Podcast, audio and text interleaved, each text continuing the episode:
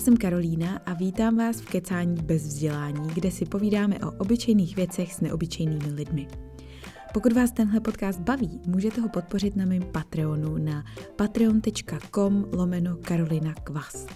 Váš pravidelný příspěvek mi jednak dá vědět, že to celý dává smysl i někomu jinému než jenom mě. A ještě mi pomůžete poplatit nějaký ty s podcastem spojený pěkně nenažraný složenky. Tak díky moc. Tentokrát si povídáme s Anou Derfler, grafickou designérkou a energetickou i energizující střelou. Na Anu jsem narazila jak jinak než na Instagramu a uchvátil mě její smysl pro čistou, jednoduchou a přitom sofistikovanou krásu. Anna dělala vizuální identitu třeba český značce lněné módy Julie Store nebo třeba olomouckýmu sekáči The Hang. Vytvořila taky brožuru o umírání pro ke kořenům a spoustu jiných nádherných věcí. Koukněte na její portfolio na webu derfleratelier.cz, protože tím potěšíte vážně celé svoje tělo. Anna zrovna čeká třetí dítě, pokud už se teda nenarodilo. A tak jsme probrali třeba, jak velký skok to pro ní bude ze dvou dětí na tři, nebo jaký to je být mámou malých dětí a k tomu i hlavním rodinným chlebodárcem. Povídali jsme si o potřebě vizuální čistoty v jinak chaotickém světě, o strategii versus umění při tvorbě grafického designu, o kouzle moodboardu nebo systematičnosti jako hlavní pomoci při Anině kreativní tvorbě. Aňa pak vyprávěla svoje tak trochu zázračné přijetí na studium designu, bez jakýkoliv praktický přípravy, jakým na rozestavěný dům spadly tři stromy a spoustu jiných výživných historek, který fakt stojí za to.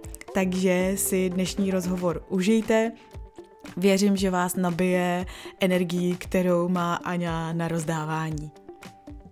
No a teďka, když teda třetí je na cestě, mm-hmm. tak uh, jak, jak to prožíváš teďka právě? Protože já vím, že, že jako třeba pro mě druhý těhotenství bylo fakt úplně jiný zážitek než to první, právě protože tam už bylo to jedno dítě, o který se musíš starat. A to první těhotenství mi přijde takový hodně jako je to o tobě, že jo, že je a jako a teď tě opečou mm-hmm. a pouští sednout a já nevím a ty si, ty si to všímáš. A přesně jako, když už pak máš ty děti, tak tam tohle to tam úplně odpadá, prostě nemáš čas na to jako nějak se No, nebo nenosíš ty těžké věci, že? A potom čekáš to druhý a nosíš to 20 kilový dítě.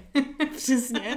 Najednou všechny ne, tyhle ty poučky e, spláchneš jako, do zákona. že občas ho teda neneseš, když tam je někdo druhý, ale prostě není to tak, že bys jako na sebe pořád dávala pozor. No, no hlavně já jsem měla první těhotenství strašně, nebo ne strašně, ale jako mě, bylo mě blbě první čtyři měsíce to jo, ale jinak mě potom bylo fyzicky jako velice dobře, že jsem v devátém měsíci, já to říkám tak, že jsem ještě běhala po horách. Aha.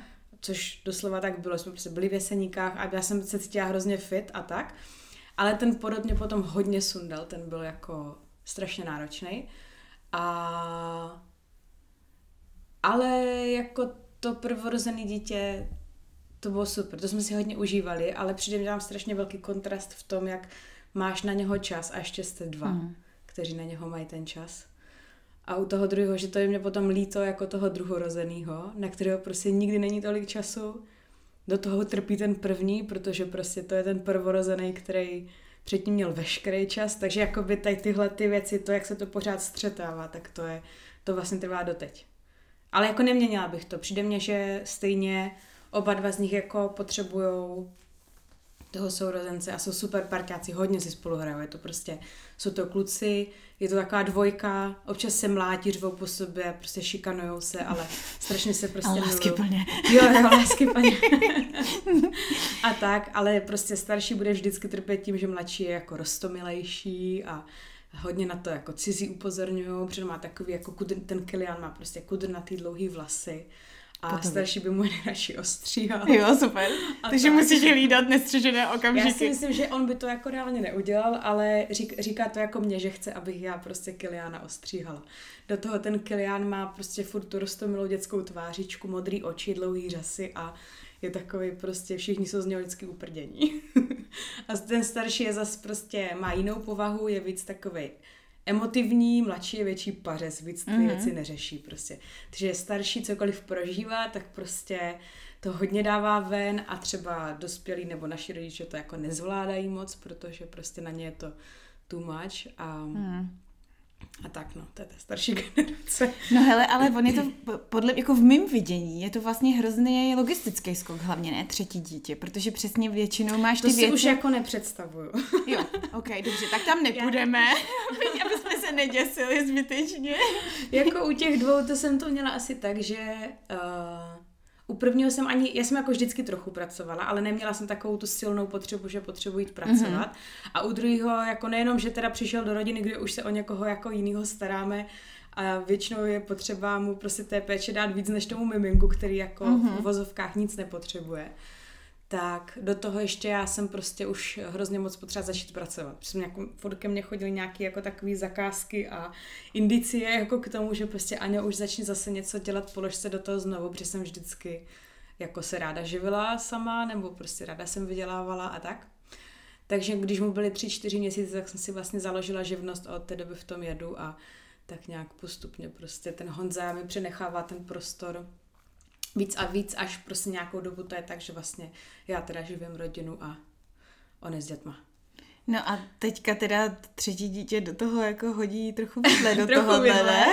Takže jako představa je jedna věc, ale realita jako je věc druhá, že my jako ne, už nejsme naivní v tom, že to bude super krásný, úžasný období, kdy se budeme měnit s miminkem, že prostě víme, že to bude prostě úplně šílený, protože obě naše děti jsou velice emoční a uh, náročné, bych to tak řekla. Takže dokážu si představit, že budou dost žádlit. Hmm. Taky, že dítě bude prostě hodně řvát. že my budeme hrozně na nervy, ale budeme to muset nějak zvládnout. A naše představa je asi taková, že si budu dávat času, kolik jen bude potřeba, mm-hmm. abych s mhm. miminkem byla co nejdíl, vyňuněla se a prostě jak nacítím potřebu, že už chci zase pracovat, tak budu pracovat, protože Prostě jednak to vyžaduje situace, když jsem ten pracující, a druhá si myslím, že bez toho zároveň neumím moc být už, že mi to jako bude chybět, no. Ale tím nechci říct, že bych to měla v hlavě nějak srovnaný. Extrémně. Tak ono možná na jednu stranu je tohleto z nějakého úhlu pohledu dobře, že vlastně tě nutí i ta situace finanční třeba se vrátit, protože tam nemáš pak ten rozpor, ne?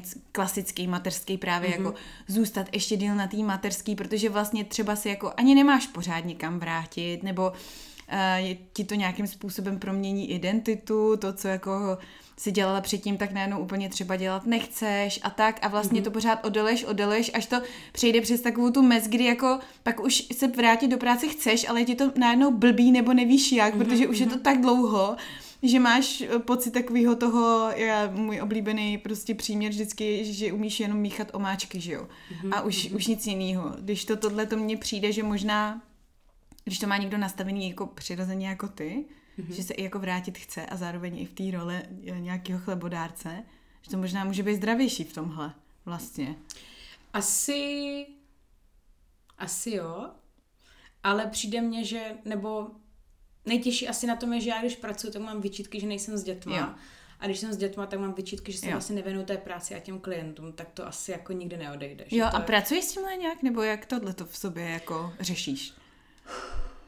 Mně přijde, že v sobě na to není moc jako čas tady tohle řešit. Třeba mm. prostě jakmile dopracuju, tak jsem s těma dětma, že? Yeah. Takže vlastně se to jenom jako tyhle ty dvě věci proměňují, ale moc tam není jako prostor na mě, že bych mm. si mhm. něco řešila sama se sebou nebo takhle. Pro mě ta uh, nějaká psychohygiena znamená, že se snažím radši víc se vyspat, mm-hmm. což teďka spím jako víc než předtím. Nebo se chodím procházet, chodím na procházky sama, ne s dětma. Mm-hmm. Někdy u toho poslouchám podcasty Jindy ty ptáky, co nám tam všude řvou. A tak jezdím, prostě už třeba tím, že jak jsem teďka těhotná a nebydlíme už v Olomouci, tak pravidelně jezdím jako za doktorama a na odběry a tak, takže vždycky to spojím s nějakým třeba s obědem, s kamarádkou a takhle, nebo za tuhle kamarádku se stavím na kafíčko, takže si vlastně jako doplňuju i ten svůj sociální život, ze kterého jsem díky tomu jako nikdy úplně nevypadla a tohle je pro mě ta psychohygiena, kdy to jako vyrovnávám, no. Jenom pak musím myslet na toho Honzu, aby on se třeba mohl poradit na kole, protože to je zase jeho psychohygiena. Mm-hmm.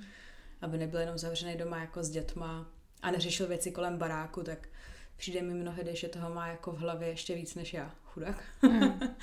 Takže a do toho samozřejmě si myslím, že taky do určité míry řeší to, jestli jakože by měl pracovat nebo takhle, ale prostě to mezidobí mezi tím, co jako mladší šel do školky a narodí se mimino, je tak krátký a stalo se během toho tak strašně moc věcí, že jsme třeba začali bydlet v novém domě, který ještě není skolaudovaný a řešil tak strašně moc věcí prostě s bydlením a takových jako akutních věcí kolem baráku, že vlastně ani nebyl jako prostor, abychom řešili, že půjde, já nevím, na blbý dva měsíce do práce. Prostě to nedává smysl, že jo. Protože by tam stejně nebyl, že bych já to potřebovala a tak. Děti jsou často nemocné, že jsou stejně skoro furt doma. A ty pracuješ z domova, když A já pracuješ? pracuji, pracuji z domova, no. A máte... Což je taky těžký. Jo, protože předpokládám, že tam jsou často právě děti a jsou teda s mužem.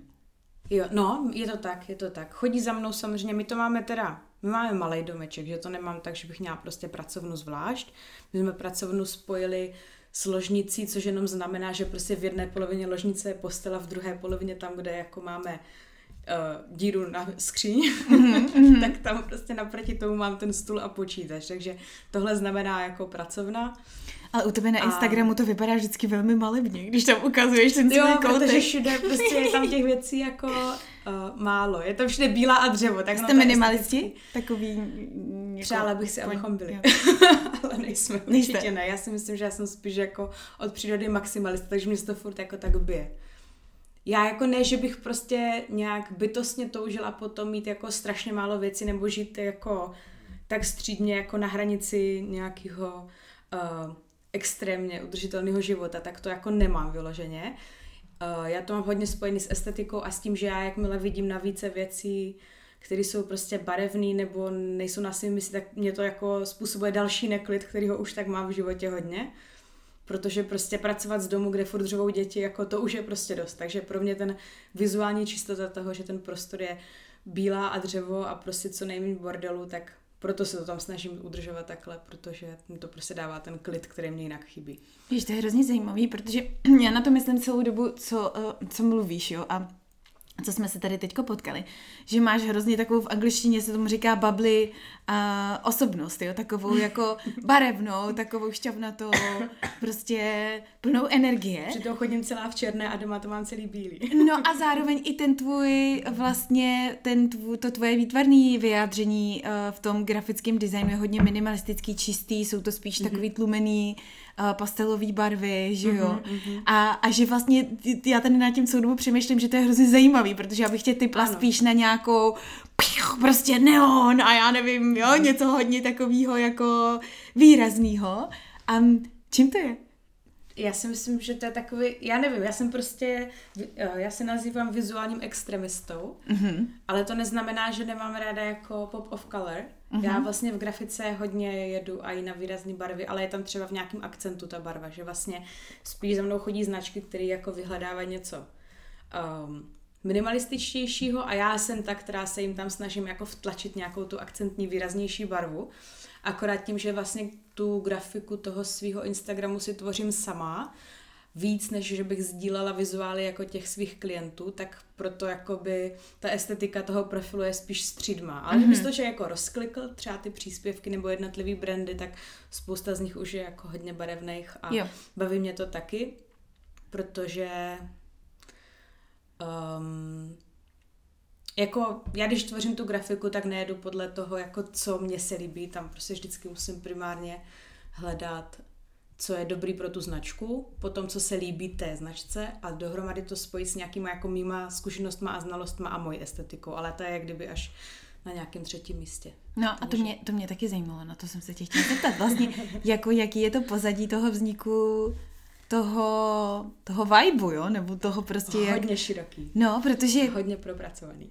že jo, jako co, co, co, je, co je to, protože hm, co ty tím brandem komunikuješ, je nějaká emoce hlavně, ne? Předpokládám, nebo, nebo, nebo co, je tvůj, co je tvůj cíl vykomunikovat? Um, jako v historii toho, jak já tvořím, tak to samozřejmě mělo určitý vývoj, že na začátku jsem byla víc takový ten bojácný podnikatel, který chce splnit představy klienta. A, takže jsem se snažila jako zjistit, co jim se líbí, pak jsem samozřejmě do toho hnedka zabředla jako víc do té teorie ohledně brandu a takhle, že prostě tohle, tady cesta jako nepovede a já jsem v tomhle asi hodně plánovací člověk, respektive potřebuji mít jako hodně jasný režim s klientama a já vlastně, já ten proces celého toho budování mám strašně vyšperkovaný. Mm-hmm. A vlastně nedělám v podstatě ve svém podnikání, kromě toho, že tvořím s těma klientama, tak nedělám nic jiného, než jako neustále vylepšuju ten svůj proces. Vždycky na základě nějaké jako zpětné vazby nebo něco, co já cítím, že tam třeba nefungovalo, tak do dalšího procesu se to jako vždycky ještě snažím vylepšovat. Furt jako vylepšuju ty své prezentace, které sdílím s klientem a takhle. Takže jsem takový ten, že jako nikdy nejsem už jako spokojená s tím, jak to je, že prostě furt to nějak hrozně moc pokračuje a vyvíjí se. A ten proces je, um, se vždycky jako zakládá nebo vždycky vychází ze strategie značky, ať už jako fyzicky nějak jako zpracovávám tu strategii značky, že by jako dostali prezentaci, která jim řekne toho hodně o té jejich značce, tak i když tady tohoto tam nevznikne s nějakýma menšíma značkama, že se jak kdyby tam ten krok překroč, přeskočí, tak stejně vždycky se tou strategií já zabývám, jako než dotvořit vizuál že mně přijde, že ten viz, tvorba vizuál je až jakoby ten úplně poslední mm-hmm. krok, který se děje. I když ty lidi si myslí většinou, nebo jak kdo, že prostě za mnou přijdou a já jim vytvořím něco, co se jim bude líbit, ale není to tak. Vždycky tam je prostě na začátku spoustu dalších jako otázek, takový mm-hmm. hodně podrobný dotazník, hodně mých otázek, doplňujících otázek. Je tam nějaká tvorba kreativního směřování nebo prostě nějakých jako různých konceptů, které společně komunikujeme. Musím se vydechnout. pořádku. Tady u té tvorby těch konceptů já vlastně se snažím jim... Um, dřív jsem tvořila třeba, šla jsem metodou jednoho konceptu, že jsem jako tvořila fakt jako jeden vizuál. U toho svým způsobem zůstávám, ale uh, předchází tomu aspoň nějaký kreativní směřování, který může mít dvě linky. Mm-hmm. A jednou z nich je linka, která víc vychází z představ toho klienta, mm-hmm. pokud je jeho představa se spojuje s tím, kam chce, aby směřovala jeho značka. A druhá ta linka vychází z něčeho, co bych tomu ráda jako dodala já a co si myslím ze zkušenosti, že bude fungovat líp. Mm-hmm. A v, asi v 90% si lidi vyberou tu moji linku. Já jako se jich i ptám, jestli to je, jako jestli mám takový přesvědčovací schopnosti, nebo jako čím to je a oni mi většinou řeknou, že prostě jakmile vidí i tu druhou možnost a vidí to pozadí toho, jak vzniká ten vizuál, vidí prostě nějakou třeba psychologii barev nebo uh, jak já na značení mluvím o té typografii, kterou bychom tam použili a tak, tak najednou zjistí, že ano, tady tohle směr je prostě jako něčím ještě Lepší. vylepšený, vyšperkovanější, takže se většinou vydají tou jako druhou cestou. A co je pro tebe taková třeba nejdůležitější věc, na kterou se těch klientů ptáš, proto abys mohla dostatečně dobře vystihnout tu podstatu toho, co potřebuješ předat v tom grafickém designu? No těch otázek je dohromady třeba asi 50, ale když se jako nad tím snažím když bych se nad tím jako zamyslela obecně, co je tam to, jako to nejvíc, tak jedna z těch věcí je jejich jako publikum nebo nějaký cílový zákazník, ale hlavně jako cíl té značky nebo toho zakladatele jako takový, protože um, když ten člověk má nějakou jako jasnou představu o tom, kde chce, aby ta jeho značka byla za 5-10 let, tak je jasný, že prostě nemůže jít v, nějaké, jako, v nějakým aktuálním trendu nebo v nějaké estetice, která se mu teďka líbí, protože to nedává smysl. Mm-hmm.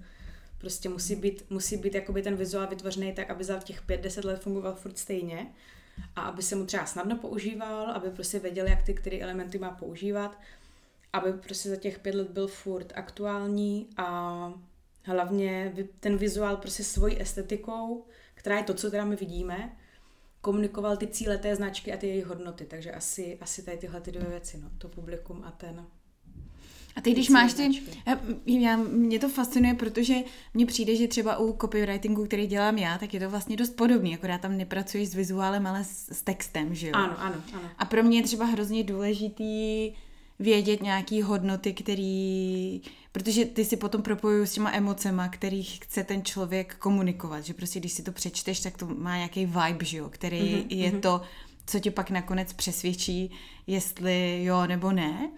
A tak mě právě zajímá, jak ty potom tyhle ty věci přetlumočíš do, do toho vizuálu. Je to tak, že prostě si pak sedneš, nějak to na sebe necháš třeba působit, musí to v tobě nějak uzrát a máš prostě nějaký nápad který ti jako sedne do toho, nebo máš někde nějakou v uvozovkách knihovnu nápadů, který tě prostě někdy náhodně napadnou a pak do nich šaháš, nebo jak ti tohle to funguje, pak ta samotná výtvarná tvorba, která se musí potkat s tím zadáním?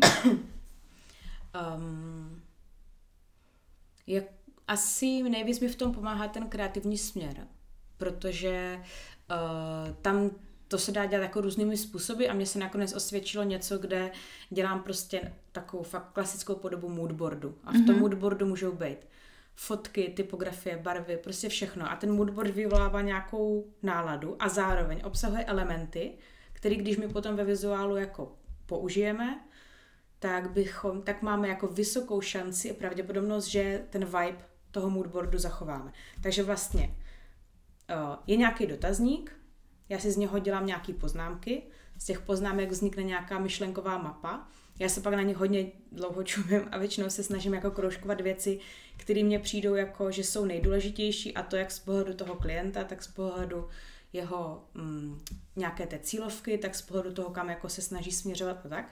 Takže to se tam snažím jako mm, dávat do popředí a na základě těch slov um, v podstatě vybírám obrázky a jako tam už to je jenom o pocitu, tam je to jakoby o tom, že když ten člověk chce, dejme tomu, uh, trošku změnit ten vibe svojí značky, že třeba cítí, že je moc třeba takový moc jako přírodní a lesanský a chce jít spíš cestou nějaké sofistikované dámy, protože vlastně se postupně proměnila jeho klientela a mm. on mhm. ví, že tam ta jeho klientela prostě sedí víc a sám se třeba i proměnil, protože to jakoby je osobní značka, která je opravdu založená na tom zakladateli, nebo spíš teda zakladatelce, tak um, v tom moodboardu já se snažím použít prvky, jako je typografie, barvy nebo obrázky, které právě tady tuhotu sofistikovanost vystihují. A asi nejlíp se mi to daří v použití typografie, protože tam mně přijde, že jako i když like, když vidí jako písmenka, tak si neřekne, mm, to je sofistikovaný, nebo je tady tak jsou hezký serify, nebo prostě ten duktus se jim fakt poved. To oni si jako neřeknou, ale nějaký prostě, nějaký pocit. dojem nebo pocit z té typografie mají. A u té typografie já tady tyhle ty věci vlastně asi řeším nejvíc. A to ať už v použití vlogu nebo v jakékoliv jako jiné grafické prezentaci, protože většina značek se potřebuje už prezentovat i graficky jinak než jenom formou loga, že jo. Takže, takže tak. Takže my, když si uděláme tady tenhle ten moodboard, tak si ho můžeme rozebrat. Jsou k tomu třeba další tři moodboardy, které jsou vyložené, každý z nich zaměřený jeden na barvy, jeden na typografii a jeden ještě na nějaký třeba cestu jakoby fotografií nebo prostě nějakých dalších jako prvků, elementů, ať už grafických nebo fotografických. A já jim vždycky k tomu přidávám komentář, jak by tyhle ty elementy mohly působit na jejich cílový publikum a oni se vlastně na základě toho můžou rozhodnout, jestli ta cesta je jako vypovídá prostě o tom jejich cíli, které s tou značkou mají. A jakmile já tyhle ty elementy všechny mám, tak se jima můžu inspirovat, když já hledám tu typografii, když já vybírám ty konkrétní barvy.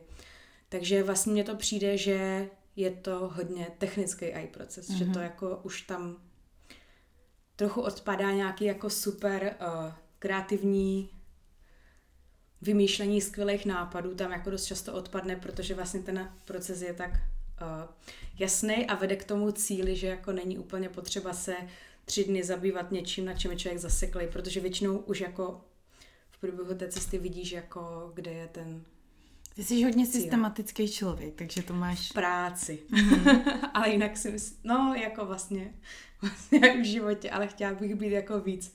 Nebo takový to, že jako to chceš, ale nejseš, nebo já nevím, mm-hmm. jak to říct. Mm-hmm. Že vlastně jsem takový ten spíš extremista, že bych všechno chtěla jako úplně super. No a děje se ti teda, teďka si to zmínila, že nemá smysl se prostě na něčem zaseknout na tři dny třeba Dějou se ti teda nějaký takový analogie jako syndromu prázdné stránky, že prostě někdy to potíš a, a nemůžeš to vypotit? Jo, jo, jo, ale to já prostě, já to nedělám potom tím pádem. Já Aha. jakoby, já ač mám jako vymezený časy na to, kdy na některých značkách pracuju, tak já prostě tomu říkám, že jakmile to nejde prolomit, tak od toho úplně odcházím, to, jdu to dělat nějaký další den. A to se týká zase většinou třeba té typografie. Já prostě hledám, hledám nebo tvořím to logo z těch písmenek, prostě, nebo si tam hraju s těma křivkama a tak. Ale dokud si to prostě nesedne, že fakt to musí se naprdel na hrnec, že já to prostě vidím těma očima a řeknu si, jo, tohle to je ono, tohle to já jim chci prezentovat, tak do té doby prostě um, to jako, dokud to není ono, tak to jako nepokračuju v tom dál, nebo jak to říct, že prostě musí to tam jako cinknout něco, no a to někdy je jako ten samý den, někdy až jako další den, takže ano, v tomhle tom jako ten kreativní proces je náročnější, ale ale musí to tam cinknout, no. A stalo, stalo se ti někdy, že ti to u nějaký značky prostě necinklo a že jsi musela třeba ten projekt pustit celý kvůli tomu? To se mi nestalo, ale určitě se mně třeba stalo, že to jako necinklo toho klienta. Jo. Ale... A tohle, tohle s tím pracuješ jak? My máme vždy, já vždycky mám jakoby pro ty, to, já mám teď takový dva jako druhy projektů a jeden z nich, který je takový dlouhodobější a kde uh, se pracuje s, se zpětnou vazbou nebo s procesem zpětné vazby, kterou teďka popíšu, tak ten právě umožňuje mít jako dvě kola úprav. Takže mm-hmm. já mhm. vlastně jim prezentuju celý vizuál, protože ukázat někomu černý logo na bílém pozadí prostě není to, jak ten člověk si dokáže představit užití toho loga v praxi, ale jakmile jim ho ukážu už v barvách, v použití na různých tiskovinách, v aplikaci prostě různých věcí, které oni budou třeba v budoucnu potřebovat, tak oni najednou vidí, jak ten kompletní vizuál funguje a řeknou jo, ne, nebo se vyjádří k určitým prvkům tam, který jako se jim nepozdávají, nebo je třeba nechápu, že vlastně ne, ne, nevějou, proč jsem je takhle použila a tak. Takže pak se tam jako dovysvětluje. A už se mně stalo, že třeba se jim fakt jako přímo to primární logo nelíbilo, takže jsme třeba potom už pracovali jenom na tom logu, protože všechno ostatním sedlo. Že jim přišlo nedostatečně jako výrazný na to, jak, bych, jak exkluzivní značku bych chtěli, takže třeba tam jsem se jako úplně netrefila. A hold v těch dalších uh, upřesňovacích kolech tady na tomhle pracujeme. Případně tu typografii můžeme hledat i spolu, která by se jako jim víc zamlouvala a jakmile ten jejich výběr souzní s tím, jak já si myslím, že by ta jejich značka měla vypadat, ať už ze zkušenosti nebo s tím jako jak si myslím, že se jim s tím bude dobře pracovat a jak to cinkne na obou těch stranách, tak tou cestou potom jdeme. Ale ještě se mi nestalo, že bych něco jako fakt třeba na třikrát přepracovávala, to už se mi jako díky tomu propracovanému procesu neděje. Ty jsi říkala, že jsi, jsi udělala OSVČ vlastně po třech měsících na mateřský s prvním synem? S druhým. S druhým. A do té doby si to teda dělala taky, ale byla jsi někde zaměstnaná? Nebo jak jsi se vůbec k tomu grafickému designu dostala? Oklikou. Nebo jak to říct, no. Já jsem vlastně po škole šla na design nábytku studovat, ale eh, potkala mě hodně velká, silná, tragická událost, kvůli které jsem vlastně ten, tu školu nedokončila. A pak jsem se živila sama, různě. Bydla jsem v Brně a živila jsem se po kavárnách, pak jsem nějak postupně za nějaký čas začala tetovat, že jsem i tetovala delší dobu a no, vždycky jsem dělala něco i trochu jako výtvarného. Mm. A pak jednou jeden můj kamarád viděl v kavárně nějaký různý jako věci na tabuli napsaný uh, mým písmem a říkal, ty jo, Aňo, teď je ten příběh. ty jo, Aňo, to by se líbilo na škole ve Zlíně. Jmenuje se to vizuální komunikace. A já, jo, jo, to je zajímavý. A bylo tak asi říjen. Tak jsem se na tu školu podívala a měla jsem v hlavě něco takového, že bylo fajn jít ještě jako něco studovat. no a tak jsem se tam přihlásila a během měsíce zpracovala portfolio z věcí, které jsem prostě ani netušila, co to je, na to, abych měla ty věci, které bych do toho portfolia dala. Takže jsem se do toho jako hrozně opřela a šla jsem tam, i co se nestalo. Skončila jsem jako teda v tom druhém kole, že prostě vybrali těch nějakých, já nevím, pár studentů a šla jsem do druhého kola, do toho Zlína na přijímačky, které se sestavovaly z nějakých jako věcí, které já jsem prostě jako věděla, že existuje Photoshop, nebo jako asi jsem už v tom programu třeba nějaký písmenka k sobě poskládala, ale měla jsem jako nulovou prostě praxi s čímkoliv a tam jsme mm-hmm. výtvarně zpracovávali plakáty prostě, pak i v tom Photoshop nebo v Illustratoru jsme zpracovávali několik různých věcí a prostě fakt ty přijímačky byly založeny na hodně jako praktických mhm. zkušenostech a já jsem jako vůbec neměla. Byl tam i nějaký test a byl tam nějaký pohovor. A já jsem prostě z těch přijímaček odešla jako první. Že jsem prostě skončila první. a u pohovoru jsme se hrozně nasmáli a byla to fakt jako psina, no a tak jsem se teda jako dostala ano, na a víš, a víš jak to? Prostě je to jako, jako síla improvizace eh, na místě, nebo jako, že ti to odpustili, protože prostě viděli ten potenciál a talent, no, já jsem nebo... prostě asi byla talentovaná už tehdy, hodně se mi odrovnala na tom pohovoru. Asi i tím, že jsem byla jako o chlup starší prostě než ten zbytek těch děcek, tak jsem měla hodně v sobě takový ten drive, že prostě já jdu dělat něco, co vlastně jako neznám a je to skvělý. A všichni moji budoucí spolužáci už byli jako třeba ze středních grafických škol, že jako já tam jako, ještě tak jedna třeba holka jako byla. A, a nějaké jako výtvarné zkušenosti jsem měla, protože jsem vždycky dělala něco výtvarného. A tak, takže jsem... Odprezentovala si jim svoje tetovací portfolio? to jsem v tom portfoliu měla taky, no. A jim se vlastně, jako, asi jsem to pojala prostě kreativněji, než kdybych už to předtím čtyři mm-hmm. roky studovala. Takže se jim to líbilo. A to mě spíš příjemně překvapuje, že to v rámci toho celkem asi rigidního školského systému prošlo, víš, že, že, že tam bych si spíš představila, že to narazí na nějaký vnitřní procesy a standardizovaný nevím co. No a... ne, bylo to super. Já jsem totiž třeba to portfolio sestavovala tak, že jsem si tam hrála s pauzákem a s prosvítáním těch stránek. Sešila jsem si ho sama prostě nějakou, nevím, jakou vazbou a tak že prostě tak jako jsem to zkoušela, ale jako byly v tom portfoliu i věci jako techničtější, které jsem vůbec neměla šum, šumák, prostě ani co to je, jak to mám udělat vůbec, prostě nějaký návrhy aplikací, no to bylo jako, to byla hrozná sranda, ale prostě nějak asi to si sedlo, no. A pak na té škole to bylo, to bylo super, protože ještě v tom, že mě se uh, děly takové zvláštní věci, že já asi jak jsem byla jako taková hodně nadšená z toho všeho, protože všechno to pro mě bylo nový. Vnitřní to, motivace, super. No pro ty ostatní spolužáky, oni jak kdyby ty mm. věci dělali už po druhé, tak je to moc jako nebavilo. Takže jsem byla taková, že jsem poprvé viděla ilustrátor, což ten program grafický a tak. Prostě byla jsem takový trochu manták. Tak zároveň se mě děli takové věci, že tam občas děláš věci jako už pro konkrétního zadavatele nebo prostě mm-hmm. nějakou zakázku a dělají to studenti, pracuje se na tom a pak někoho vyberou takovýchhle výběrek tam bylo třeba nevím, čtyři, nebo já nevím kolik, z toho třikrát vybrali tu moji práci. Takže jsem si říkala, aha, tak mě jako asi nějaký jako to cítění prostě proto mám, nebo jako líbí se to, i kdyby to třeba technicky jako řekli, že to není úplně super, nebo že to nevychází z těch jako standardizovaných věcí, tak asi jsem už tehdy mě mělo trknout, že možná dokážu komunikovat spíš s tím cílovým klientem, že jako mm-hmm. něco tam bude. Akorát jsem prostě za tři měsíce vlastně, co jsem tam byla otěhotněla. Takže jsem tam už moc dlouho nepobyla. Takže jsi to dodělala nebo ne? Nedodělala. Já jsem to byla dva semestry, pak jsem porodila Jonatánka, přerušila jsem to na rok, po tom roce jsem se tam vrátila a studovala to dálkově, ale stejně jsem tam musela docela jako, vlastně jsem v té škole prostě stejně furt byla, takže jsem potom po nocích dělala ty jako věci hmm. do té školy a do toho jsem prostě furt kojila a měla to mimino, takže to prostě nebylo úplně slučitelný a nakonec jsem se rozhodla, že tu školu úplně ukončím. Všechny to hrozně mrzelo, mě taky, ale pak se mi velmi utě- to ulevilo a to je super příběh. To jsem ráda, že jsem se tě zeptala. A teď takový jako, no ne, mně to přijde, že to jako úplně úžasně ilustruje víš, takový to, v co já hrozně chci věřit, jako pro svoje děti. Že jednak, jako když máš k něčemu vnitřní motivaci, tak to prostě dáš, i když přesně eh, zdánlivě to vypadá, že máš všechny klacky pod nohama, nebo nejsou předpoklady a splněné podmínky, no já, ale prostě no. jako dokážeš přesvědčit. A zároveň pak i přesto, že třeba ti to stálo spoustu úsilí a tak a přesně překonala si všechny tyhle ty uh, překážky, tak pak to vlastně pustíš, protože to prostě zrovna nejde, tak jak se toho nebudeš prostě držet zuby nechty, když to nefunguje a stejně nakonec to, to ale děláš. funguje, protože to prostě děláš, chceš to dělat, máš na to talent a, a je to, má to tak být? No, je to tak, no.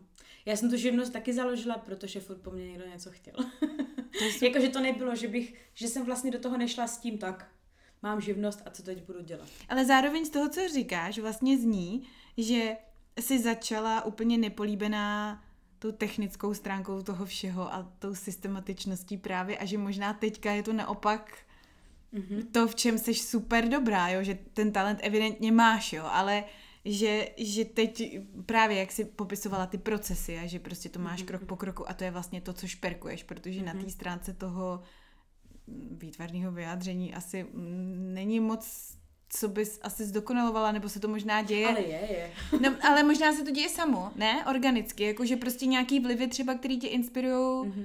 Jak to máš s tímhle s tím? To ti přichází do života, předpokládám, nějak organicky samo, ne? Nebo co je jako největší zdroj inspirace pro tebe, třeba co se týče toho výtvarného vyjádření? Chtěla bych, aby těch zdrojů bylo víc, ale není, není na ně jako by moc čas, no. Takže já, mně přijde, že teďka fakt jenom jsem jako těhotná, pracuji nebo jsem s dětma, takže um, moje mezery jako mezi těma činnostmi je, že si jdu teda na tu procházku nebo že si zajdu do Olomouce za tou kamarádkou na kafe.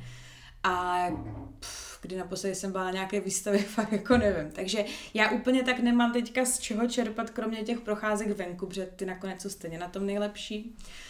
Ale um, docela trpím už delší dobu tím, že jako bych potřebovala já to svoje kreativní vyjadřování zlepšit a hlavně uvolnit, protože mm. v tom podnikání a v těch procesech s klientama uh, já to mám ráda řízený, já to miluji, já miluji ten drive, já hodně ráda nebo mi to jde pracovat třeba i pod tlakem, trochu ve stresu a tak, tak to mě prostě dělá dobře, jsem pak sice úplně jako mrtvá, ale prostě ten drive miluju a jsem na to prostě, to mě, takový styl práce mě docela sedí. Co neumím je užít si jako všechno ostatní. Takže mm-hmm. já třeba, mě hrozně teďka jako chybí, já nevím, vzít si plátno a jít si něco jako namalovat. Mm.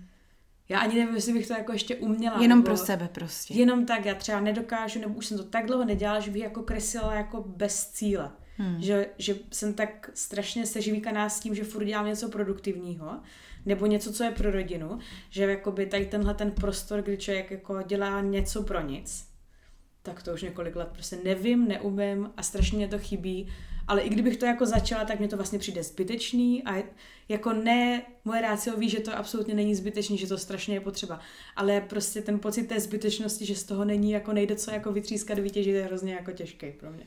No a není to tak, že to je možná nějaká taková univerzální lidská zkušenost, jo? že prostě potřebuješ někdy tu hořící koudel u zadku, aby tě to právě donutilo dělat tyhle ty věci, které do té doby máš pocit, že jsou právě zbytný, že na ně nemáš čas, protože to vlastně není nutnost si mm-hmm. na mhm, ně ten čas mm-hmm. udělat, že, jo? že ve chvíli, kdy tě ta inspirace třeba přejde a najednou přesně, protože máš nějaký vyhoření prostě třeba.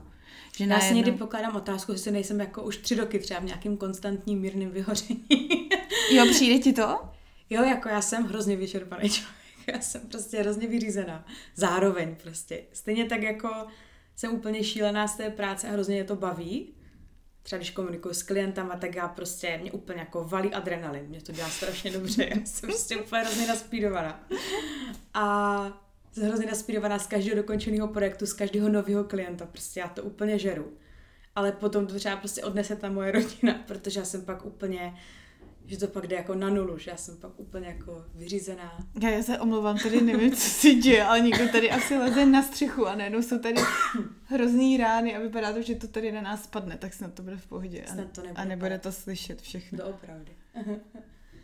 no, no to, to, to, to je fakt zajímavý, protože právě, já nevím, já jsem je, vždycky měla pocit, že to člověk pozná v té práci, jo, tohle, že jsi vyhořela svým způsobem, protože pak začneš třeba mm, vlastně tak trochu vykrádat sama sebe, mm-hmm. že to je takový, mně třeba přijde, že u toho textu je to hodně cítit tohle, když něco tlačíš na sílu, jo? že to pak prostě nepůsobí autenticky nebo přirozeně, nebo já nevím, jestli je to jenom jako věc, na kterou já jsem nějak ulídla a mm-hmm. lidem zvenku je to de facto jedno. Já přesně vím u nějakých svých textů vždycky, že jsem něco vypotila z té emoce, kterou z toho textu mám, i když si to čtu s odstupem, jo. A třeba i s odstupem několika let, tak mm. najednou vidím, jako ty, tohle to prostě, tohle není dobrý. To bylo na sílu a v obráceně, jo. Že věci, které se napíšou snadno, lehko, tak nějak sami od sebe, tak tam mám skoro často až pocit, že jsem to ani nebyla já, že jsem byla jenom nějaký takový. Prostřední. Jo, přesně tak, to médium, který to hodil na ten papír, ale říkám si, jako to, to jsem jako vymyslela, jo, tyhle věty, to je fakt dobrý, tyhle,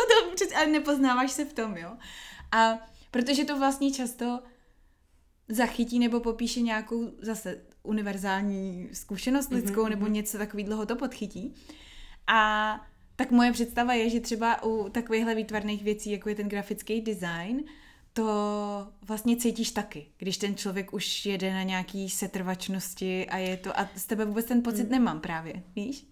To je asi proto, že mě to prostě šíleně baví, mm. takže to jakoby na tom je super, ale zároveň ta grafika není výtvarná tak, jak si možná lidi myslí. Jo. Protože ona je jako vždycky, musí být strategická. Že prostě umění je právě něco, na co se člověk může podívat a každý z toho může mít úplně jiný dojem. Každý to může vnímat svým způsobem a to mm-hmm. je mhm. cíl toho umění. Když to grafika je úplně přesně naopak, ona by vlastně měla vyvolat konkrétní dojem, konkrétní emoci a konkrétní vibe u určité skupiny lidí. Takže tam já jakoby nemůžu v tomhle ten mozek nemůže prostě polevit a ulevit si nějakýma výtvarnýma tam prostě uh, nebo nemůže to dělat moc. Mm-hmm. ulevit si v nějakých jako výtvarných projevech, protože pak hrozí, že se právě odkloníš od toho, co potřebuje ta značka tou grafikou sdělit a, uh, a tak no. Takže to, te, tohle se mě tam jako někdy pere a že čím víc tu grafiku dělám, tak tím jako hůř mi jde právě to, co ostatní považují, nebo co já považuji za umění. Že vlastně už tam nemám tu volnou ruku a jo. právě ta grafika hodně podporuje jednu z mých jako vlastností, kterou úplně nemám ráda a to je právě to, že potřebuji pořád být nějaká jako produktivní. A zároveň tam není ta spontánnost teda. Nějaká ti v tom chybí. Chybí mi tam někdy ta jako chaos. No. Ta spontánnost, ale jako já se ji třeba snažím dodat v nějakým, nějakých ilustrativních prvcích, v nějakých mm-hmm. jako abstraktních pozadích, tak tam se mi to jako daří. Uh, a je to vlastně jeden z dílků skládačky, sdílení nějakého toho vizuálu značky, tak může být právě třeba nějaká takováhle abstrakce a pokud splňuje, jenomže ona zase je prostě tvořená tak, aby splňovala ty představy, který má splnit ta značka, aby prostě zase to bylo v nějakém jakoby tom moodu a v té náladě, kterou ta značka vyžaduje. Takže vlastně, ať se tam můžu projevit víc kreativně, tak stejně prostě... Ty to fakt, ale to fakt není srandovní vůbec. Jakože zrovna bojíš? dneska, když potřebujeme natáčet, tak někdo chodí po střeše, si dělají srandu, ty klasika, když neřvou děti, tak tady chodí kampíři. A No mě teď, jak jsi o tom mluvila, vlastně mě napadlo, jo, že pro mě proti polem té systematičnosti je chaos, jo, a vlastně jsem si říkala, že to možná dává úplně jako skvělý smysl i v rámci nebo v kontextu toho mateřství, protože to vlastně jo. je chaos neustálý, že jo. Takže ty máš chaos ve svém životě Mám právě obrovský, takže ta práce ti to vyvažuje to systematičností, že to vlastně možná máš zharmonizovaný jo. dobře. No, jako ale já sama se v harmonii úplně jo. necítím, mm. ale já jako by tady tuhle systematičně, já jsem prostě magor na více věcí, prostě Honza si mě dělá strašnou srandu, ale já jsem takový ten třídič a takový mm. ten srovnávač a já mám ráda třeba věci do pravého úhlu Aha. a um, prostě... Takhle jak chodíš a posouváš uh, jo, uh, kamarádům v domácnostech věci na parapetech. Divné, protože tam mě zase na mě jako mluví ta... Jo, to je jejich vyjádření. Jo, to je jejich vyjádření, takže to jako nemám, ale u svého prostoru a v domácnosti a v šuplíkách prostě, jak mají ty věci být jako rozdělený. Tak to asi vytřízený. docela trpíš dětským smyslem pro nepořádek, ne? ano. je tam jako ještě hodně věcí, na kterých můžeme společně pracovat. Já jako by tohle to je, prostě to mě vždycky bude strašně traumatizovat, ten dětský bordel, který prostě je už 6 let a je všude. Takže možná jako o to víc si aspoň srovnám ten šuplík eh, v koupelně. Jo, nebo v kuchyni, protože tam prostě oni to tak, tam to rozhází tak maximálně Honza většinou. No já třeba, tohle je věc, kterou já do, u sebe docela řeším, protože mám někdy tak, taky takový až jako OCD obsese, že přesně, uh, já nevím, uh, chci, aby přesně uh, prostírání na stole bylo mm-hmm. hezky zarovnané s hranou stolu, protože jinak to na mě působí chaoticky a knížky srovnaný, přesně ty hřbety a žádný nevykukoval víc mm-hmm. než ten mhm. druhý a podobně, protože přesně jak říkáš, pro mě je to důležitý pro nějakou moji estetiku a to se pak odráží Ono otázka, co je vejce a co slepice, jo, ale to nějak potom se odráží do tvého psychického stavu a tak. A zároveň ten chaos těch dětí a to, abych je vlastně zbytečně neprudila nějakýma vlastníma obsesema, který s nima nemají vůbec nic společného Víš, jak, protože pak si vždycky vzpomenu takový to jako, a to peskování a ty nemáš srovnej mm-hmm, tohle to a tamhle to. A protože ty děti se asi taky možná tím nějak jako vyjadřují, ale zároveň musíte spolu nějak že soužít v jedné domácnosti, aby vás z toho ani jednoho neranila mrtvice. Tohle to je jako zajímavý, zajímavý rozkol, no. Ale mě, já si myslím, že ten, nebo já nevím, jak to dělají jiní lidi, ale jako já neznám domácnost, kde by ty děti jako nebyly vidět, že tam jsou.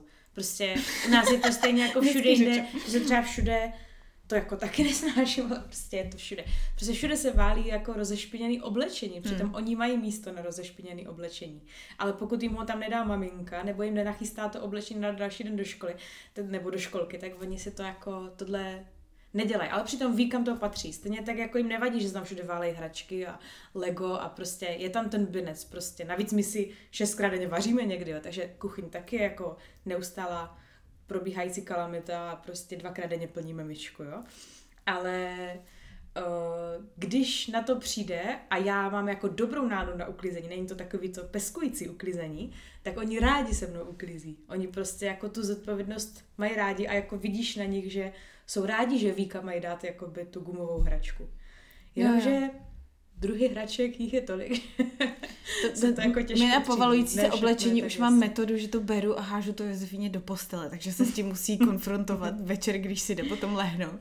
Ta většinou to bývá za velkého řevu, ale minule mě převezla, protože tak jako odevzdaně prostě vylezla, ještě má palandu, že jo, takže vylezla nahoru a, a bez jediného slova to prostě začala uklízet a já úplně jsem stála za dveřma, víš, na tajňačku jsem jí pozorovala a úplně jsem si říkala, tyjo, tak to, to, to bylo nečekaný. No, no, ale vlastně mě to vyvedlo z míry, jakože pak jsem vlastně z toho nesvá, když tam ten vzdor není, vlastně možná až na, druhý, na druhý Tyhle záblesky taky občas mývám, jako málo, ale občas nějaký takový jsou. Hele, ještě, se, uh, ještě jsem se tě chtěla dovyptat na tu divočinu, do které jste se teďka přestěhovali. My jsme se o tom bavili trošku, když jsi přišla. Uh, že jste se odstěhovali z Olomouce, z uh, velkého města. My jsme bydleli na více místech, no. Jo. No, my jsme se poznali v Brně. Uh-huh. Uh, pak jsme, po otěhně jsme se přestěhovali do Olomouce. Tři měsíce po narození Jonatána jsme bydleli nějakou dobu na Kanárech. Pak jsme se vrátili z Kanady, bydleli jsme... Ne, ještě jsme mezi tím bydleli ve Zlíně, protože já jsem tam studovala. Takže z Brna do Zlína, ze Zlína do Olomouce. Od tamtud jsme si na chvilku odskočili do, uh, na ty Kanáry. A potom nám v Olomouci nějaké věci jako vadily a říkali jsme si, jestli jako v Brně to není lepší, že tam jsou ty naši kamarádi. A tak jsme nějakou dobu bydleli tam a když jsme čekali druhýho, tak jsme se zase přestěhovali do Olomouce a od tam už jenom teda do toho Skřípova, kde jsme od srpna. no mě totiž zaujalo, ty když jsi přišla, tak si říkala, že ti to kamarádka říkala, nebo sestra, nebo kdo, Kamarádka, že, že jsi spíš městský člověk. Mě to říkají všichni. Že, že vystřízlivíš teďka, až přestaneš být těhotná, že ti to teďka na, na vsi vyhovuje jenom protože jsi těhotná, že z toho potom... Jsi stejně zavřená doma. Vystřízlivíš. A mě tohle to hrozně zajímá, protože já si taky myslím, že jsem městský člověk. Zároveň ale taky mám období, kdy silně cítím potřebu nějak z toho města prchnout, zejména právě s těma dětma. Můj muž je v tomhle takovej víc uzemněný, a pragmatický, protože mm-hmm. říká, no tak jako děti za pár let odrostou a my co prostě, tam budeme mm-hmm. dělat někde v řití nějaký, mm-hmm. kde si nedojdeš na flat white a budeš trpět prostě, budeš trpět tím, že si nemáš kam dojít na, na kafe, tak uh, jak ty o tom přemýšlíš, o tom na tom, máš pocit, že jsi městský člověk a jestli jo, tak jak to teda, že jste, že jste skončili v divočině? Um, já jsem městský člověk asi jenom proto, že jsem v něm vždycky bydlela, ale jo. jako otázkou je, a nevím, jestli to není moc krátká doba na to, to zjistit, jako jak to mám teda jako bytostně. Mm-hmm. Protože myslím si, že jsem městský člověk právě jenom proto, že tam bydlím, je prostě zkrácený takový. Mm-hmm. a vždycky jsem to chtěla zkusit, bydlet venku, protože tím, jak hodně pracuji, hodně sedím u počítače, tak to potřebuji něčím jako vyrovnat. Mm-hmm. Uh, ne, že bych vyloženě chtěla jít bydlet někam jako na Kanárech, tam bydli lidi v jeskyních klidně, tam někde na pobřeží, pizáci a tak. Tak to jako není úplně můj styl, ale třeba Honza klidně si myslím, že teď už jako ne, jako potřebuje ten komfort, ne, že by šel do jeskyně, ale ten by klidně šel bydlet někam jako ještě víc, ještě víc do divočiny, ten jako Nějaký house někde. Jo, ten hledal i místa třeba na pohraničí, prostě, což je na mě už jako too much, nikdy, prostě never ever, jako tam bych se nikdy jako neodstěhovala už. Uh, takže um, jak a teď to, to máte, no, jak, jak to máte jsem... daleko teďka třeba do nějaký uh, trochu větší civilizace? Tak Skřípově u Konice, to je prostě městys, takže tam je taková ta dostupnost těch normálních věcí, ale není to žádný styl. Je to prostě takový ten něco mezi vesnicí a nějakým městečkem, no. Tak mm-hmm. to je mhm. zhruba Konice. A do Olomouce to mám nějakých 45 minut mm-hmm. autem. A jelikož prostě od té doby, co jsme se tam odstěhovali, tak tam jsem docela často, tak jsem to ještě neseznala, že by mi to nějak extra chybělo. Naopak, prostě když vidím ty děti, že jsou na té zahradě a mám z toho takový jako dobrý prostě pocit, tak zatím to má pro mě víc výhod než nevýhod, mm-hmm. to bydlení na vesnici. Eh, problém s kávou jsme vyřešili, takže jsme se koupili kávovar. Půl roku jsem odolávala, teď jsme si ho konečně koupili. Eh, a hold, prostě ty chutě dosytím, když do té Olomouce jedu, ty kamarádky taky dosytím, když do té Olomouce jedu. Nakonec je skoro vidím častěji než předtím. Jo. Mám pocit, ale tam je prostě ten můj klid a ta moje pohoda je prostě v tom domě. A já spíš, než jako, že bych tam měla spojený město versus vesnice, tak já jsem prostě strašně trpěla v bytě. A já jsem totiž vyrůstala na, v, domu, v domě se zahradou mm-hmm. a úplně od mala jsem měla v hlavě představu, že já mám rodinu, několik dětí a že mám toho manžela a že máme domeček se zahradou, ale nebyl už umístěný, nebylo prostě daný, jestli je v Olomouci, ve ves, na vesnici nebo kde. Takže tam šlo jako spíš o ten dům s tou zahradou. A hold jsme hledali, až jsme našli a Zhodnotili jsme pro a proti, jsou tam blízko moji rodiče, kteří se z Olomouce taky odstěhovali na vesnici před deseti lety. Je tam dostupnost všeho, dojezdová vzdálenost do města tam je taky. V Konici jsou ty kroužky, ve vesnici je školka, v Konici už je i škola, i Gimpl, takže tak nějak jsme to vlastně brali taky hodně prakticky a prostě pro nás bylo asi nejdůležitější už mít to svoje, aby to nebyl byt, a aby k tomu byla zahrada, protože manžel je nadšený zahradník. a vy rekonstruujete, nebo... Ne, my jsme postavili úplně, úplně nový. Byla tam jako v sásce, samozřejmě jsme hledali i uh, domy k rekonstrukci, ale musím teda ze svého pohledu říct, že jsem ráda, že jsme nakonec stavili novej, protože se rekonstrukce vlastně vždycky jsem se toho docela bála. A Co po tam je za jo, jo. Hmm. A po zkušenosti mých rodičů, kteří jako, i když to máš jenom zrekonstruovaný, celou chalupu podřezanou a všechno, tak stejně tam je prostě hrozná vlhkost, roztočí a všechno a já mám si na alergika a bla, bla, bla, tak prostě mm-hmm. a ještě se tím covidem prostě ta moje obsese jako na čistotu trochu zhoršila, tak já prostě jsem jo, ale ráda, tak, že jsem měli... svým a já jsem ráda, že všechno vím, kde tam jako, jak jo. je postavený a že to je prostě vyhovující dispozice a tak. A když jste se stěl, jo, v srpnu si říkala, to znamená, stavili jste už, jak dlouho jste předtím stavili? Jakože, k čemu se snažím dostat je, že to jste měli strašně moc různých změn najednou, ne? Do toho ještě covid. No, nějaký změny, no. My jsme stavěli od nějakého března a mělo to být do Vánoc, pak to mělo být do jara, ale bohužel přesně před rokem nám na ten dům novej spadly tři stromy obří. Takže jsme vlastně tam měli ještě takovou vsuvku. Ty vole, no to je to teda. Prostě vedle náš stol sousedí chalupáři a mají na zahradě obrovský stromy, teda už nemají některý. A my jsme jim říkali, ty stromy jsou hodně vysoké, hodně tu fouká, ty stromy nám budou, můžou spadnout na dům, který tu budeme stavět. A oni, jo, jo, jo. Dům se postavil a my říkáme, ty stromy jsou hodně vysoké, mohly by spadnout, hodně tady fouká. A oni jo, jo, jo, a ty stromy zafoukalo, stromy spadly a na náš dům. Takže jsme měli jako na střeše stromy takový. Bož, a to jste tam nebyli ještě? To jsme tam ještě nebyli. A to bylo štěstí asi, ne? Docela. Jo, ale právě i tím, že to byl nový dům, tak tam prostě byla tak strašně silná izolace pod tou střechou. No prostě měli jsme tam několik takových jako štěstí v neštěstí. Mm-hmm. Jednak jsme měli strašně silnou izolaci na, na té střeše, takže vlastně byl poničený plech a něco pod tím a něco pod tím a okap a komín, ale prostě ta konstrukce toho domu, i přesto, že byl obří strom, tak byla jako neponičená. Do toho on se, on na to spadl, takže se asi u toho rotoval, takže vlastně se potom částečně svezl. Takže tam bylo jako víc takových um, věcí, které hrály pro nás. A... Dali vám aspoň dřevo z toho stromu potom na, na zátop? ne, na zátop si to vzali všechno pro sebe. Ale oni jsou super, ti sousedí. tak teď už asi musí být, když, když vám schodili tři stromy na barách, tak teď už musí sekat dobrotu. jako on zase to byl hodně špatný, ale já tady ty situace si beru tak, jako už se to stalo, já to teďka nezměním, mm. ale co můžu udělat pro to, aby to jako teď už eh, bylo lepší. Takže třeba já se tak nedokážu úplně zaobírat věcma, co už se mi staly. A to je dobrá vlastnost, ale. Je, já, je to dobrá vlastnost a Honza ten to má jako úplně naopak. Takže my se v tom jako nerozumíme a zároveň se hezky jako doplňujeme v tom, no. Takže nejsiš užírač prostě takový, hele. Jako, jako neříkám, že bych se netrápila těma věcma, co se staly, ale prostě jakoby nedokážu si tím zasekat tu mysl, jo. jako to dělá právě ten Honza. Jo. Nebo spousta lidí, to, jim to prostě nějak nejde To se pustit. toho zbavit, že vlastně Mhm. mm-hmm. pořád přemýšlejí třeba nad tím, co mohli udělat líp, tak mm-hmm. tohle já nemám. To prostě mě se neděje. Já to mám úplně přesně naopak. Já jako čumím furt dopředu. no. Ty jo, no takže jste stavili dům, padaly vám na něj stromy, Mhm. do toho byl covid. To ještě myslím si, jo, před, no vlastně dva, tři dny na to začala válka, si pamatuju, že nám spadaly Jo, stromy. ano.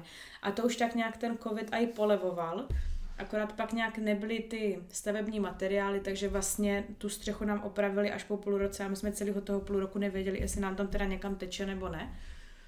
Tak nám to vlastně spravovali, až když už jsme tam bydleli.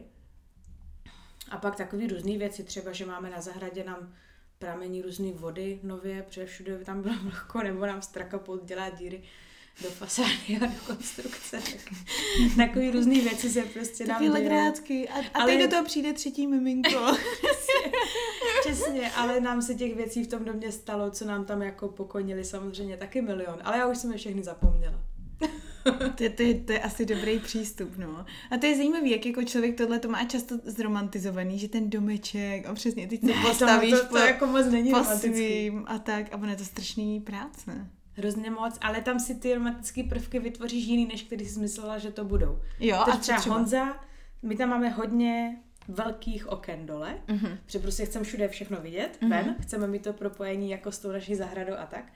A on si úplně před každý okno dal uh, budku pro ptáčky a nám tam prostě lítají úplně všechny druhy, na který si vzpomeneš, takže my prostě čumíme z toho okna furt na ty ptáky. Máte meditační výhledy z oken. No.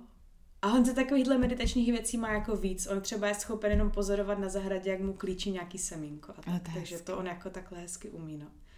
I když teď teda spíš jako pracuje kolem baráku, ale už si teda koupil ty semínka, protože to je to, proč tam chtěl bydlet hlavně, že?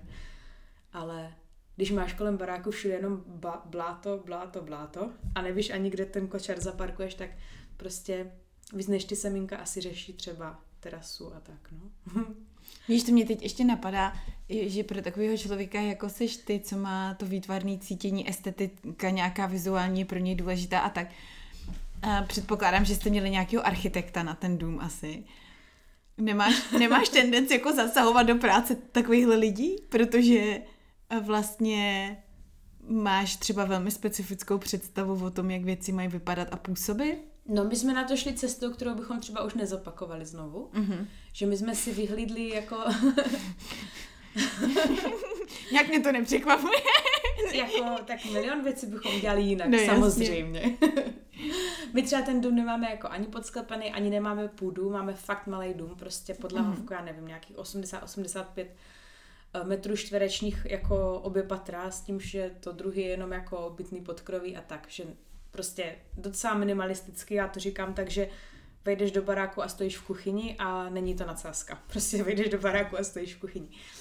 Uh, my jsme to udělali tak, že jsme si vyhlídli nějaký typový domek lidí, kteří dělají staví firmy, prostě random firmy brněnské, která staví dřevostavby. Uh, líbilo se nám, ale viděli jsme, že by se tam nějaké věci asi dali udělat líp a oslovili jsme naše kamarády architekty, kteří nám na něj vytvořili projekt, trošku ho nafoukli a trochu upravili ty dispozice tak, že byl jako vyřešený rozumněji a samozřejmě vymysleli vychytávky, které by nás jako nikdy nenapadly. Takže třeba schody vedou středem domu a pod nima je schovaný prostor na uh, pračku Pro Harryho. Právě že ne, že vlastně jako není tam takový ten hluchý prostor jo. pod schodama, ale je to částečně koupelna, kde pod tím místem je pračka sušička, anebo je to Mhm. mm-hmm. částečně záchod, kde ti na Jo. hlavou nevadí ten skosený Jo. strop a takovýhle jako věci. S tím, že vylezeš nahoru a zkrátili chodbu, která vůbec nemusí být až k protější zdi a tím vznikly dva výklenky ve dvou jediných pokojích, který v tom domě máme, takže takže tam třeba bude mít i skříně a ještě to je tak, že děti mají otevřený prostor, že nemají vlastně strop, ale mají to odtamtud otevřený až jako pod střechu, takže vlastně až tam jednou budou dupat, tak budou dupat i nám s tou ložnicí a, a tak. Takže v přízemí, když vejdeš, tak stojíš v té kuchyni a tam je prostě jeden velký prostor jenom, což teda by mohla být kuchyní, jídelna, obývák dohromady a tak kam se tam ještě chodíš umývat a kromě toho dva prostě menší pokoje nahoře a to je všechno, takže docela minimalisticky. No ale udělali byste to jinak, proč teda? Uh, nic bychom neudělali jinak, no nebo takhle, jako neudělali bychom jinak ten třeba návrh od těch mm-hmm. našich kamarádů, ti byli velice šikovní, ale ten postup bychom obrátili a napřed oslovili architekta na potřeby to, přímo toho pozemku a pak až hledali firmu, která nám to, nám to podle toho jako mm-hmm. udělá, že mm-hmm. prostě vlastně ani nevím, teďka zpětně si ani nevybavu, proč jsme ten postup zvolili takovejhle. No a potom ta firma samozřejmě prostě měla svoje mouchy, že jo. Takže některé věci prostě u nich ta komunikace byla náročná spíš jako v tom jejich týmu mezi sebou, že prostě já nevím, takový blbosti, jako že nemáme ty uh, tyček vedoucí k vodě a tak jako zasvorkovaný ve zdech, takže kdykoliv vypneme vodu, tak to tam zaklechtá s tím, že to prostě někdo zapomněl tam chytit. Tak takových drobností tam je jako je hafo. A tak, ale jako... ale bydlíte. dobře se nám tam bydlí. Ale třeba nám jako ti architekti ti nedělají takový to, že ti jako navrhnou kuchyň a ty pak jdeš do truhlářství a tam ti přesně podle toho návodu uděláme, máme prostě jenom kuchyň z IKEA, jo, a takhle, nebo spoustu nábytku máme z druhé ruky, nebo od Honzových, po Honzových rodičích a, a tak. I tak prostě tě to stojí spoustu peněz, mm. Takže tak postupně vybavujeme a doteď nemáme kliky třeba. A není potřeba. Máme jedinou na záchodě. tam, tam je potřeba. Hele, já ještě poslední věc, na kterou jsem se tě chtěla zeptat, je ten tvůj Instagram, který máš moc krásný, ale já jsem si tam všimla právě, že, že tam sdílíš často právě takový jako praktický typy mm-hmm. um, a teď už mi to dává větší smysl, jak mluvíš o té mhm. systematičnosti v té práci a že to je to, co vlastně šperkuješ, mm-hmm. tak uh, co je ten hlavní důvod, proč tam dáváš takové věci, jako jsou typy na to, jak pracovat s, s Gmailem a podobně? Je to proto, že ti to prostě baví a chceš se o to podělit, nebo je to... Um, vím, že třeba spousta lidí má pocit, že uh, na ty sítě potřebuje dávat nějaký hodnotný obsah, víš, tak jako mm-hmm. vymýšlí prostě něco, aby to mělo nějakou přidanou hodnotu, že po určitý době mají pocit, že když tam budou dávat jenom třeba nějaký vizuálně hezký věci, takže to vlastně lidem nic moc nepřináší, že to projedou, proskrolujou, ani si toho nevšimnou. A jaký je tvůj myšlenkový pochod zatím? Můj myšlenkový pochod zatím je takový, že bych chtěla být víc systematická, než jsem v tom mhm. Instagramu mm-hmm. a třeba mít nějakou jako strategii a cíl, ale vůbec to jako neumím. Takže já to dělám hodně o pocitu, a přijde mně, že kdy... Um, my, dřív jsem asi víc sdílela jenom jako své vizuály a takhle, ale z mého pohledu je to takový trochu honění trika, jakože mm-hmm. Hele, co hezkýho jsem vytvořila. Hezký, a není, to, není to dneska už nějaká vlastně nutná součást portfolia jako v téhle branži, že, že to je třeba to, kam se jdou lidi první podívat na tvoji práci? Je to tak, jako třeba vždycky se dostanu do fáze, že si řeknu, je, já už jsem tady dlouho jako nezdílela vlastně vůbec ty jako výsledky té svojí práce. A tak je pak třeba nějak jako nazdílím jako hromadně, ale uh, já mám problém s tím, že už nějak mi nejde sdílet ten vizuál, pokud k němu nemám jako co víc říct, takže mm-hmm. jakmile mě nic nenapadne, tak já vlastně spíš jdu cestou nějakých užitečných mm-hmm. typů, no. Tak jednak samozřejmě vidím to, že jsou úspěšný i u té druhé strany, že prostě mm-hmm taková ta klasika, že sdílíš dobrý příspěvek, máš tam 150 uložení, což se mně prostě najednou děje a přitáhne to nějaký jako nový sledující, tak to je fajn, ale hlavně mě pak ty lidi třeba píšou, že jim to jako reálně pomohlo, mm-hmm. tak mhm. to je takový um, příjemnější a mám ten zase dobrý pocit zadosti učinění spíš, než že by mě jenom někdo řekl, je, to je hezký, protože co chceš říct k vizuálu, to je hezký, mm. no. mm. Takže mě už tak um, No, prostě to dělám tak asi hodně random, si myslím, ten Instagram. Tak teď Nemá to úplně jasný cíl, ale funguje to, funguje. Tak to asi nemusí mít, ne, ale funguje to přesně. Funguje řekl. to, no. tak teďka budou všichni chtít poptávat tvoji práci, ale ty odcházíš zase znova na mateřskou za chvíli, viď? A tak si teďka nějak měla, jsem koukala last call na nějaký... na webovky, na budu mít last call na, vizu, last call na vizuály, no. Ale tím, že jsem dala už ten last call na webovky, tak se mi ozvaly i ty vizuály a já už asi stejně nemůžu nikoho přijmout, protože mám těch zakázek nějak moc. A tak to je ale, to, to je dobrá pozice, ne? Jo, je to no, co, to, lepší, co to je za opak. pocit? Co to je za pocit mít vlastně přetlak lidí, kteří s tebou chtějí pracovat? Uh, je to super, jsem ráda žádaná, ale zároveň to neznamená, že bych někdy neměla takový ten pocit, a co když nikdo už nenapíše? Mm-hmm. Protože to jako za ten rok se taky dvakrát, třikrát stane, že prostě, ty jo, já teďka dokončuju tenhle velký projekt, pak mám tady tuhle tu bokovku a vlastně mi dlouho nikdo nic jako nenapsal, tak kde jsou ty lidi?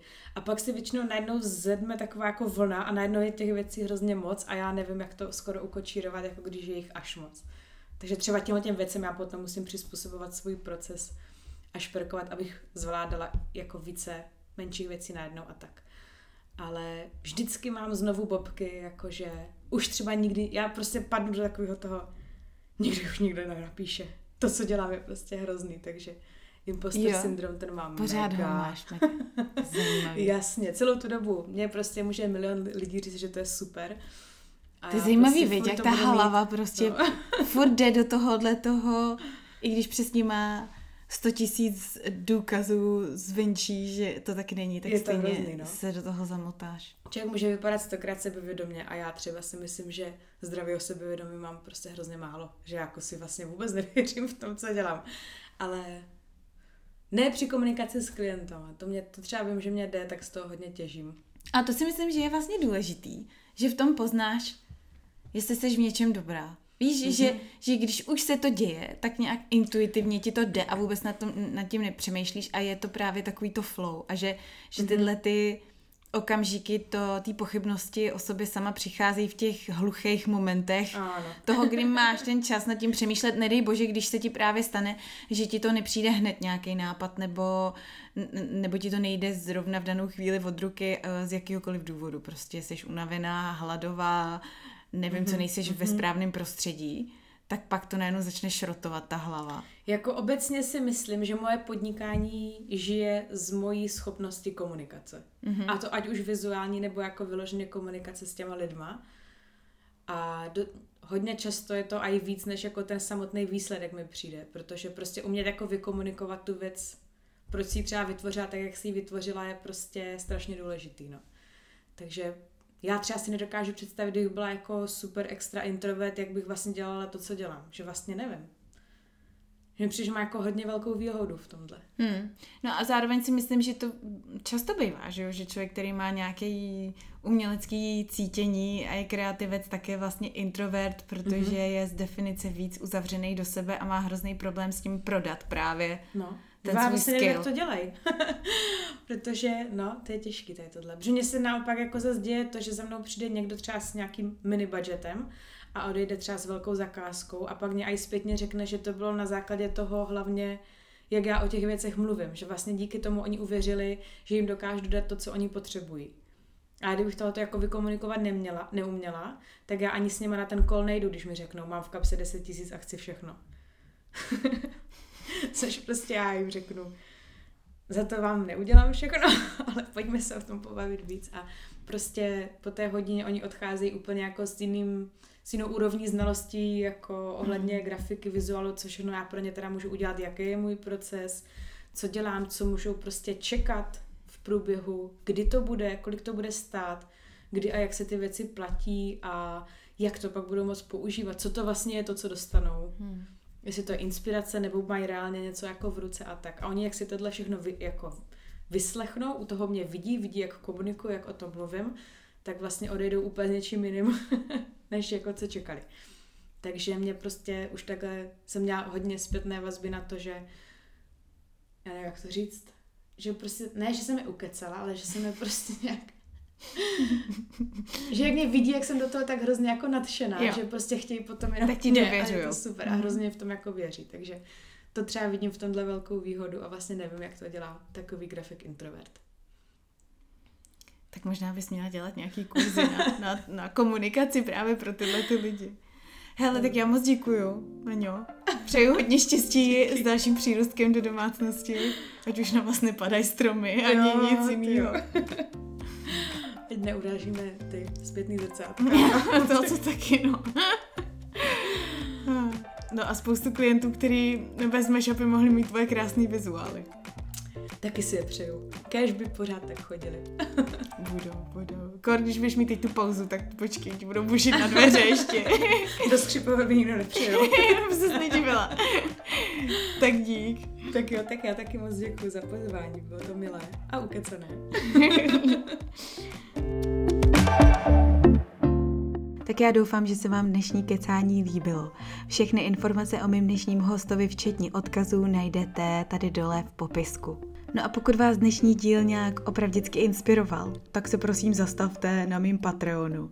Najdete ho na patreon.com lomeno Karolina Kvás, kde můžete podpořit vznik spoustu dalších epizod. A pokud se zrovna necítíte přímo na patronství, tak se třeba podělte aspoň se svýma nejbližšíma a s kamarádama a pomožte tak kecání rozšířit zase o trošku dál do světa. Svoje dojmy mi můžete poslat přímo i třeba na můj Instagram, kde mě najdete jako Karolina podtržítko kvás. Já vaše zprávy strašně ráda čtu a už se na ně těším. Díky, že jste tady se mnou dneska byli a zase příště. Ahoj.